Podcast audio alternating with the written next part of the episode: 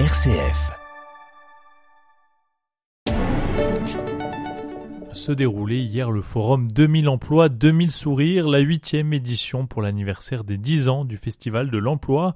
Au Zénith d'Orléans, de 9h à 17h, plus de 100 exposants se sont donc retrouvés pour proposer pas moins de 12 000 offres d'emploi. Et cette année, 3 secteurs étaient particulièrement mis en valeur, la santé, l'industrie et les nouvelles technologies. Aujourd'hui, dans 3 questions, nous en parlons avec le président de l'association 2000 emplois 2000 sourires, Alex Wagner. RCF Loiret, Jean-Baptiste Pierron. Alex Wagner, je présume votre plaisir de voir ce Zénith d'Orléans rempli, surtout après une année en visioconférence qui était quand même moins sympa. Oui, c'était un réel plaisir de retrouver les gens, de pouvoir les voir, de pouvoir discuter, de pouvoir partager après ces 2 années compliquées. Je ne vous cache pas que la situation de l'emploi est considérablement modifiée parce qu'il y a beaucoup d'offres d'emploi et les gens sont moins demandeurs. Donc quand on voit en région centre, aujourd'hui, il y a 12 000 demandeurs d'emploi et aujourd'hui, on propose 12 000 emplois. Donc, si tout se passe bien, ce soir, il n'y aura plus de demandeurs d'emploi en région centre.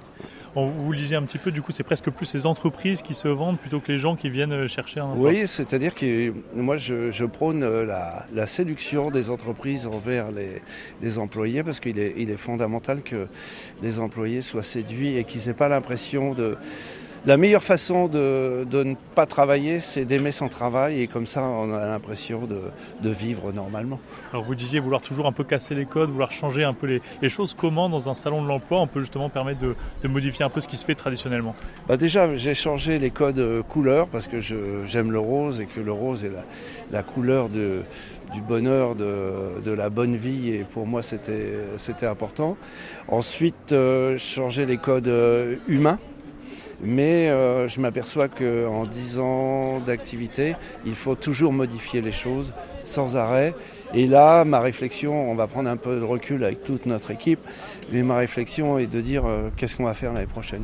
Est-ce que c'est des grands formats style au Zénith ? Est-ce qu'il faut aller dans les quartiers ? Est-ce qu'il faut se rapprocher des gens ? Est-ce qu'il faut des stages en entreprise ?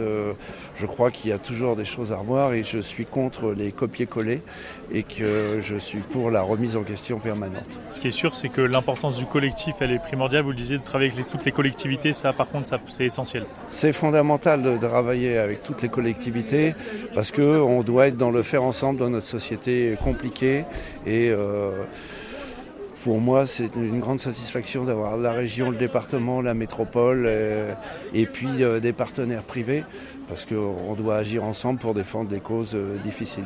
C'est particulièrement touchant de voir là un groupe d'Ukrainiens qui justement sont présents dans ce Ça me touche au plus haut degré, c'est-à-dire que quand j'allume la télé et que je vois qu'il y a la guerre, je me dis que c'est à 2-3 heures de chez moi, je me dis merde, c'est pas possible. Si ça nous arrivait, on voit des jeunes, on voit des plus anciens, des gens en difficulté et je me mets dans la peau de ces gens et j'espère qu'on va leur trouver un emploi, mais j'espère aussi qu'ils vont pouvoir regagner leur pays rapidement parce qu'on ne doit jamais perdre ses racines. Merci beaucoup Alex Wagner. C'est un plaisir.